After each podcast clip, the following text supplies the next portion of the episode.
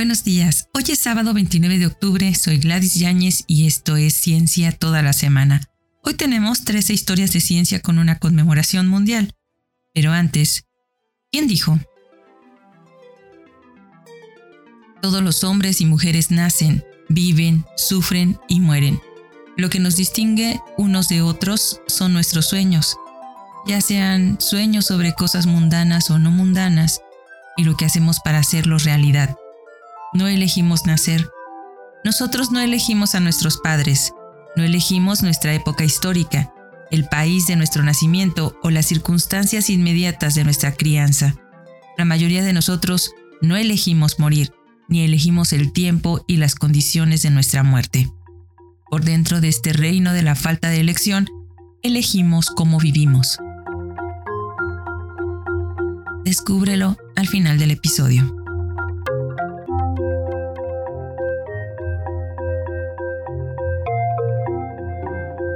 Hoy se celebra el Día Mundial del Ictus. El ictus o accidente cerebrovascular es una afección médica en la que el flujo sanguíneo deficiente al cerebro produce muerte celular. Se consideran sinónimos de infarto cerebral, derrame cerebral o menos frecuente apoplejía o ataque cerebrovascular. Según la Organización Mundial de la Salud, los accidentes cerebrovasculares o ictus son, junto a la enfermedad de las arterias coronarias, las principales enfermedades cardiovasculares. Este mismo organismo internacional estima que en el 2015 murieron 17.7 millones de personas a causa de las enfermedades cardiovasculares. De todas estas muertes, 6.7 millones corresponden a accidentes cerebrovasculares. Cuídate.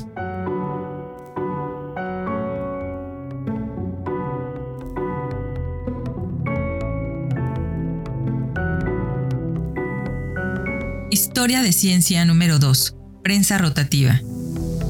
Robert Hooke nació el 29 de octubre de 1789, fabricante anglo-estadounidense de imprentas. Los hermanos Smith establecieron un taller de carpintería en la ciudad de Nueva York con la ayuda de Ho, bajo el nombre de la empresa Smith Ho Company, y se especializó en prensas manuales de madera. Más tarde, Fabricaron prensas de marco de hierro fundido con el principio de articulación en lugar de tornillo para presión. Después de la muerte de Smith, O continúa con el negocio bajo el nombre de R.J. and Company entre 1823 y 1833. En 1827 compró la patente de Samuel Rost para una imprenta con marco de hierro forjado, hizo mejoras y fabricó con éxito la primera imprenta Washington, su hijo Richard continuó el negocio después de la muerte de su padre y desarrolló la prensa rotativa, la cual incrementó la producción de periódicos en todo el mundo.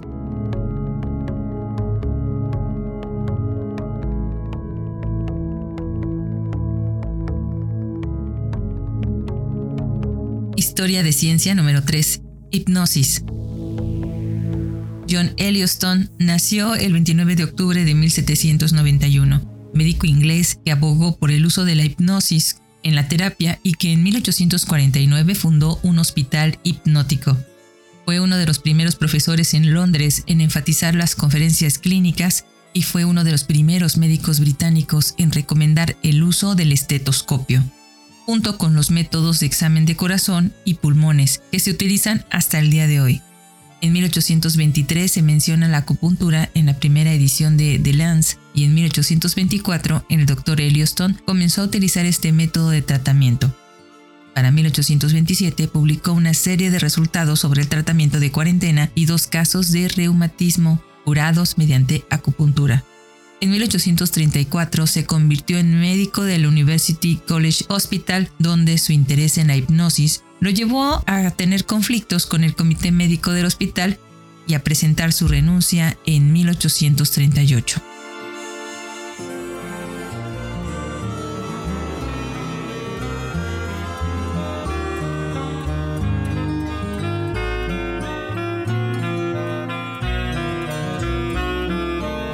Historia de ciencia número 4. Toma de Orizaba. Un día como hoy de 1812, los patriotas, al mando del cura José María Morelos, toman la villa de Orizaba. José María Morelos creía conveniente conquistar la inmensa zona montañosa del sur y sureste mexicano, lo que implicaba la toma de plazas militares como Acapulco y Oaxaca.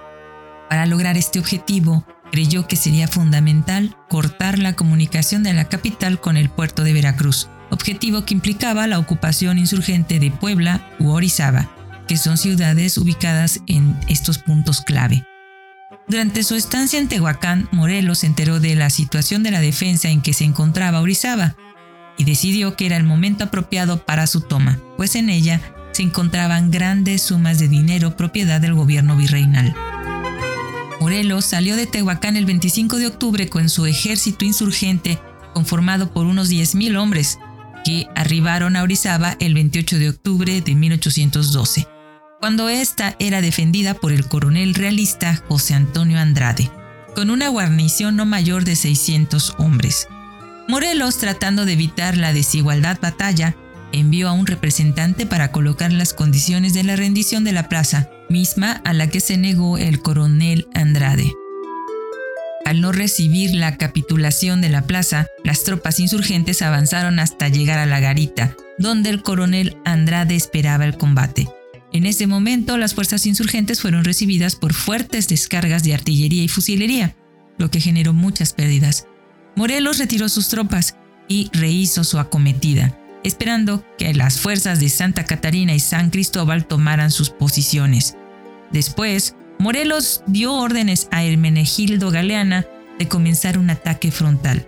Morelos tomó el mando de la columna de Santa Catarina, con la que logró tomar el Cerro del Borrego y desde allí hizo fuego contra la ciudad. El coronel realista José Antonio Andrade, envuelto en los fuegos de Galeana y Morelos, salió de la ciudad, siendo las 11 de la mañana cuando se produjo la entrada de Morelos a la entonces villa de Orizaba.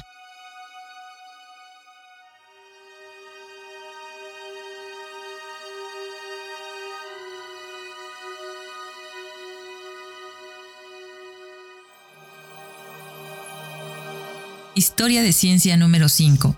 Más de mil fósiles. Othniel Marsh nació el 29 de octubre de 1831, paleontólogo estadounidense que descubrió más de mil fósiles. Realizó amplias exploraciones científicas del oeste de los Estados Unidos y contribuyó en gran medida al conocimiento de los vertebrados norteamericanos extintos.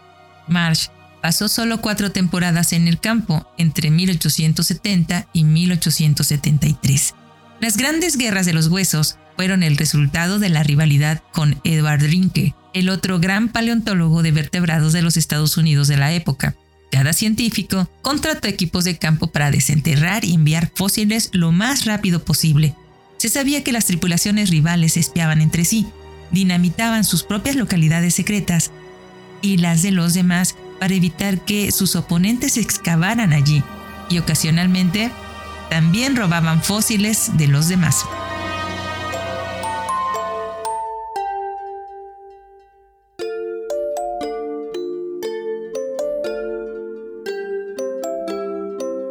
Historia de ciencia número 6. Pecos y mayas.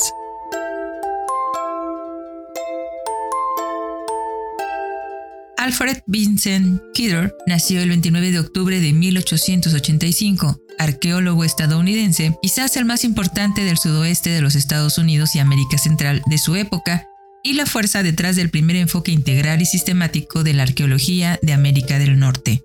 Sus excavaciones incluyeron Pecos en Nuevo México y Maya en Guatemala.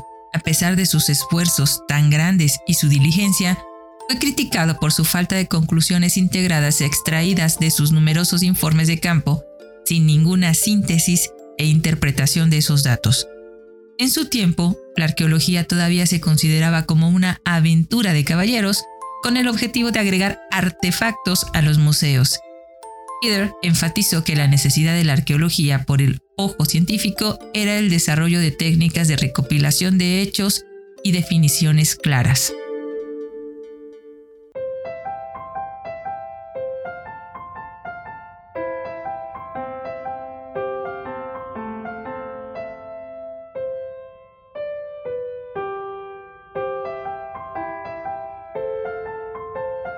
Historia de ciencia número 7. Respuesta inmunitaria. Baruch Benacerraf nació el 29 de octubre en 1920, genetista e inmunólogo venezolano-estadounidense que estudió los mecanismos y las bases genéticas de la respuesta inmunológica, y en especial de su papel en ciertas enfermedades conocidas como enfermedades autoinmunes. Él recibió una parte junto con George Snell y Jean Dowsett del Premio Nobel de Fisiología o Medicina de 1980. Benacerraf demostró que los factores genéticos íntimamente relacionados con los genes que determinan la constitución única de antígenos H de un individuo en realidad regulan la interacción entre las diversas células que pertenecen al sistema inmunológico y, por lo tanto, son importantes para la fuerza de una reacción inmunológica. Estudió la capacidad del conejillo de indias para movilizar una respuesta inmunitaria contra un determinado antígeno determinada por factores genéticos, es decir, su respuesta inmunitaria genética.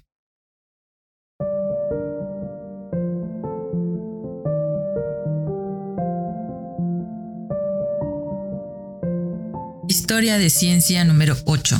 Anticonceptivo oral. Cartier Assi nació el 29 de octubre de 1923, químico inventor austriaco estadounidense que inventó el primer anticonceptivo oral y que se destaca por establecer métodos físicos para determinar la estructura molecular orgánica y contribuciones a la química orgánica sintética también por su eficacia para traducir el conocimiento científico en práctica tecnológica y por sus esfuerzos para promover internacionalmente cooperación científica. Su investigación abarcó campos tan diversos como la química de esteroides, estructura de alcaloides, antibióticos y terpenoides, síntesis de fármacos, en particular antihistamínicos, anticonceptivos orales y agentes antiinflamatorios estudios de dispersión de rotatoria óptica, espectrometría de masas orgánicas y diheroísmo circular magnético de compuestos orgánicos. Erasi dictó numerosas conferencias sobre cuestiones relacionadas con el control de la natalidad y tiene la patente estadounidense para un anticonceptivo oral, la píldora anticonceptiva.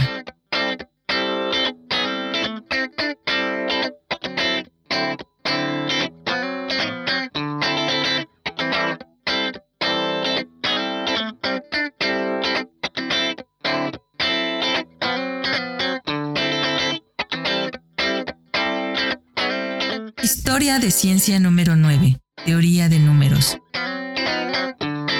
Klaus Friedrich Roth nació el 29 de octubre de 1925, matemático británico nacido en Alemania que recibió la medalla Fields en 1958. Su principal trabajo ha sido en teoría de números, particularmente en la teoría analítica de los números. Resolvió el famoso problema Doe-Siegel en 1955 relativo a la aproximación de números algebraicos por números racionales, por el que ganó la medalla. Roth también demostró en 1952 que una secuencia sin tres números en progresión aritmética tiene densidad cero, una conjetura de Erdos y Turán de 1935.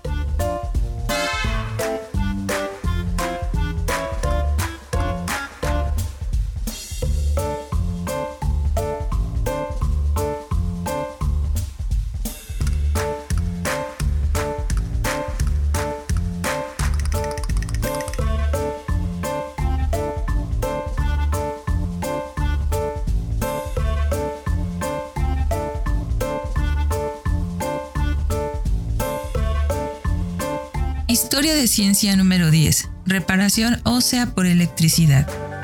Un día como hoy de 1971, los cirujanos de la Universidad de Pensilvania informaron sobre el primer uso exitoso de la electricidad para reparar una fractura ósea.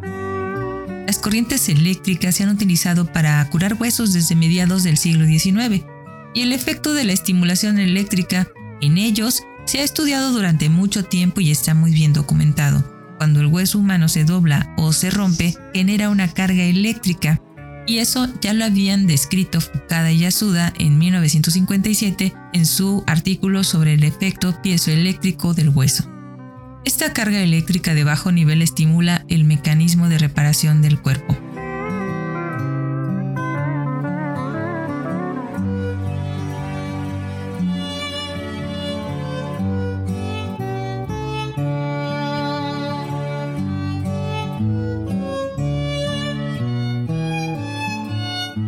Historia de ciencia número 11. Asteroide Gaspra. Un día como hoy de 1991, la sonda espacial Galileo se convirtió en el primer objeto humano en volar más allá de un asteroide, Gaspra, haciendo su mayor acercamiento a una distancia de 1.604 kilómetros, pasando a una velocidad de 8 kilómetros por segundo. El encuentro proporcionó muchos datos, incluidas 150 imágenes que mostraron que Gaspra tiene numerosos cráteres que indican que ha sufrido numerosas colisiones desde su formación. Gaspra tiene unos 20 kilómetros de largo y orbita alrededor del Sol en el cinturón principal entre Marte y Júpiter. Gaspra, el asteroide número 951, fue descubierto por el astrónomo ucraniano Grigory Neujamin en 1916, quien lo nombró en honor a una retirada del Mar Negro.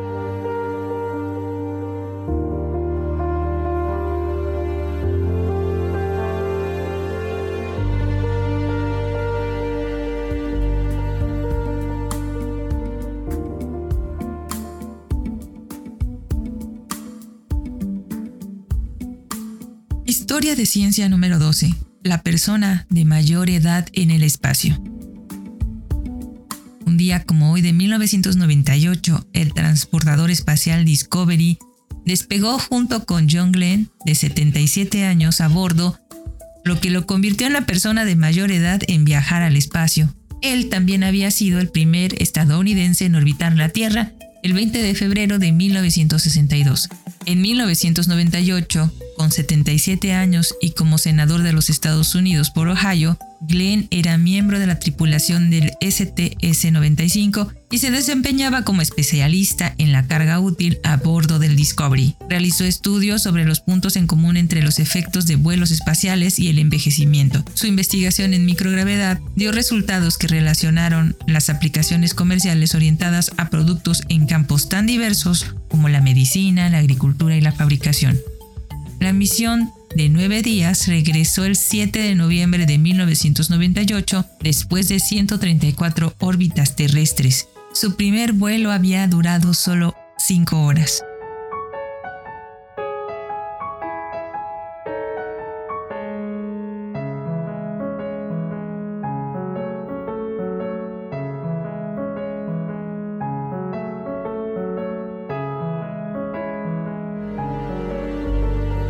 Historia de ciencia número 13. Tren de prueba ceremonial del túnel Marmaray.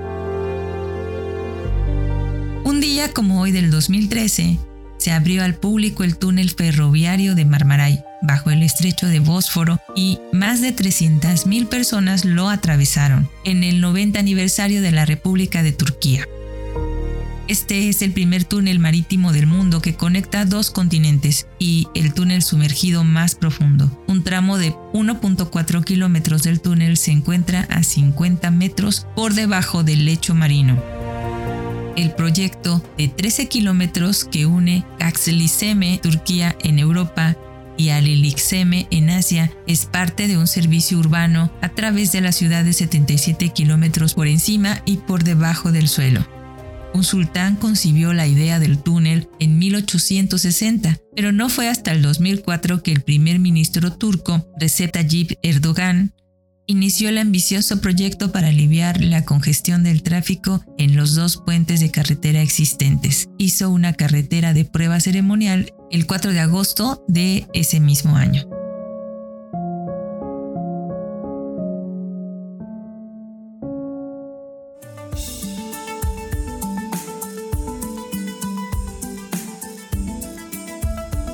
Y esto fue todo por hoy sábado 29 de octubre. Soy Gladys Yáñez y esto fue Ciencia toda la semana. Hoy tuvimos tres historias de ciencia con una conmemoración mundial. Pero antes de despedirnos, fue Joseph Epstein, un activista comunista judío nacido en Polonia y líder de la resistencia francesa durante la Segunda Guerra Mundial, que fue ejecutado por los alemanes, quien dijo, Todos los hombres y mujeres nacen viven, sufren, mueren. Lo que nos distingue unos de otros son nuestros sueños, ya sean nuestros sueños sobre cosas mundanas o no mundanas, y lo que hacemos para hacerlos realidad. No elegimos nacer, nosotros no elegimos a nuestros padres, no elegimos nuestra época histórica, el pasado de nuestro nacimiento o las circunstancias inmediatas de nuestra crianza. La mayoría de nosotros no elegimos morir, ni elegimos el tiempo y las condiciones de nuestra muerte, pero dentro de este reino de la falta de elección, elegimos cómo vivimos. Una cita elegida a propósito de las celebraciones que ahorita tenemos en nuestro país. Muchas gracias por escucharnos. Recuerda que si quieres contactarnos, colaborar o requieres las fuentes de la información, por favor no dudes en escribirnos. Nos encuentras como Cucharaditas de Ciencia en Instagram, Twitter, Facebook, TikTok y en cucharaditasdeciencia.com.mx. Escríbenos directamente a cucharaditasdeciencia.gmail.com. Y puedes escucharnos en Spotify, Anchor, Amazon Music, Apple y Google Podcast. Desde nuestra cabina de grabación en el corazón de Jalapa, Veracruz, México, te abrazamos con afecto. Disfruta el día.